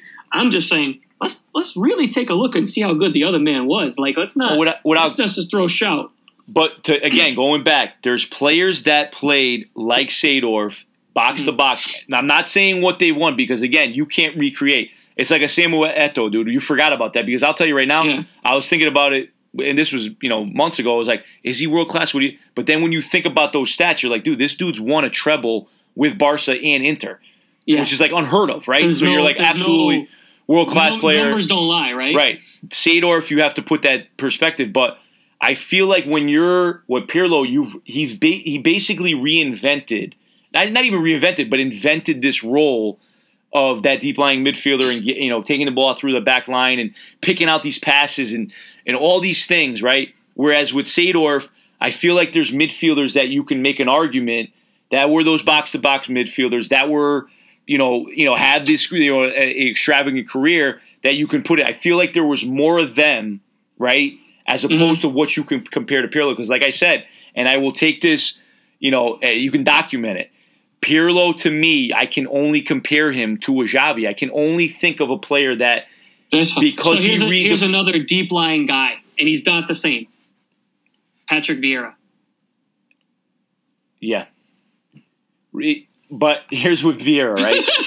but here's the thing with Vieira, It's a right? good one though, right? It's a Yeah, but one. listen, but listen. I can compare Vieira more to Seedorf because of the battle instinct that he had in But the he middle. was a deep lying. He was a deep lying midfielder. He can distribute. There- But I'm yeah. thinking of now all those epic battles he had with Keno. You know what I'm saying? Like all those battles that he had because Pirlo didn't. Now, Pirlo didn't have to do that because he had Rino, right? Yes. Okay. But and then again, and when he was with Juve, he had And he Vidal. had Seedorf in front of him, And right? he had right. And if, and you had Vidal when he was at Juve. right. But like I said, I think there were more that were similar and were at the level of where Seedorf is, whereas Pirlo was just this kind of on his own he island, was different, different. and he was unique, and I Unique. understand that. But I don't think, and here's my, I don't necessarily think that that takes away from the level of somebody else either. Right. If that makes sense. Like I, get know, I agree, I agree, I totally I agree. understand it. I agree. Like, but like because Patrick Vieira is different doesn't make him worse. Yeah. If that if that makes sense, you know right. what I mean? Now, there's some people out there that are absolutely like killing me because they're the biggest Seedorf fans, and they're like, "Dude, are you nuts? Like, ever thinking that?" Because again, they just think it from a like, is what? Here's the question, right? Was Pirlo one dimensional in terms of like he can only play that style? Because remember, Inter had him in a more of attacking role, right? And the only style that he was shown what Pirlo could be. But again, again, I'm not using that as a crutch because what he did there, No, no, no. he he invented that role, right? It's an interesting, Was an interesting Seedorf point. could Seedorf play like as a right back? Oh no, probably not. Could Seedorf play as He anywhere in the a right midfield? midfielder. Anywhere in the midfield. He, played as a right midfielder. So again, he wasn't as one dimensional as you see what I'm saying. Like that's Yeah, another no, no, argument I on think- that side. I just think, I just think, and I know you know how great he was, but I think it gets lost because of how bad he started as a manager, yes, how great he actually was as Right, a player. right. And I think people forget that. Like, the man was unplayable for large portions of his career. Yeah. Like, I mean, he was phenomenal. Listen, he took And- some he took some crap from the Milanistas, dude. I mean, some he was taking some crap from them too. So you know, and again, Maldini took crap with them with the cur, you know the curve, uh, you, Mm-hmm. you know the the uh, the ultras and stuff like that. So, but I mean, those things happen. But I mean, it was a very very, good debate. It was a, like you're like sitting there, you're like, wait a minute, like who would you take in this role? Because that's you know what I mean. It's it's it's it's difficult, but that was a good one there, and you know it was great to get back on Tommy for sure, man. We uh, yeah, it was awesome. It you know, I, very we can't go two weeks again, dude, with this. But uh, you know, everybody out there, make sure we're staying safe again. And, and it looks like school's coming back in, and I got my season going full throttle, and and we'll uh, see what's going on. But everybody enjoy the game today. Uh, we got PSG and Leipzig, and then Mhm. tomorrow Bayern and uh, Lyon, and uh, we'll see who's going to be in the final. So, what you, what else you guys to say, Tommy? Anything else? No, nothing else. I mean, guys, enjoy the games. I'm looking forward to them today. I'm watching the uh, Upamecano stretching right now, Yeah. so it looks like they're Yeah. getting ready to kick off in a few minutes. And Yep. This is going to be fun. This is going to be fun. This has been awesome. And then the finals on Sunday. That's it. So Hopefully, we should get together for the final. yeah, let's do it, man. Absolutely. If you're not, you have, you have games this weekend or no? Yeah, I got to I got to go to Long Island on Saturday, man. But uh, I'll definitely. Uh, well, we should get together and watch the games for sure. Mm. All right. So, all right, Tommy. We'll see you later, dude. Ciao, ciao, everybody. All right. Ciao.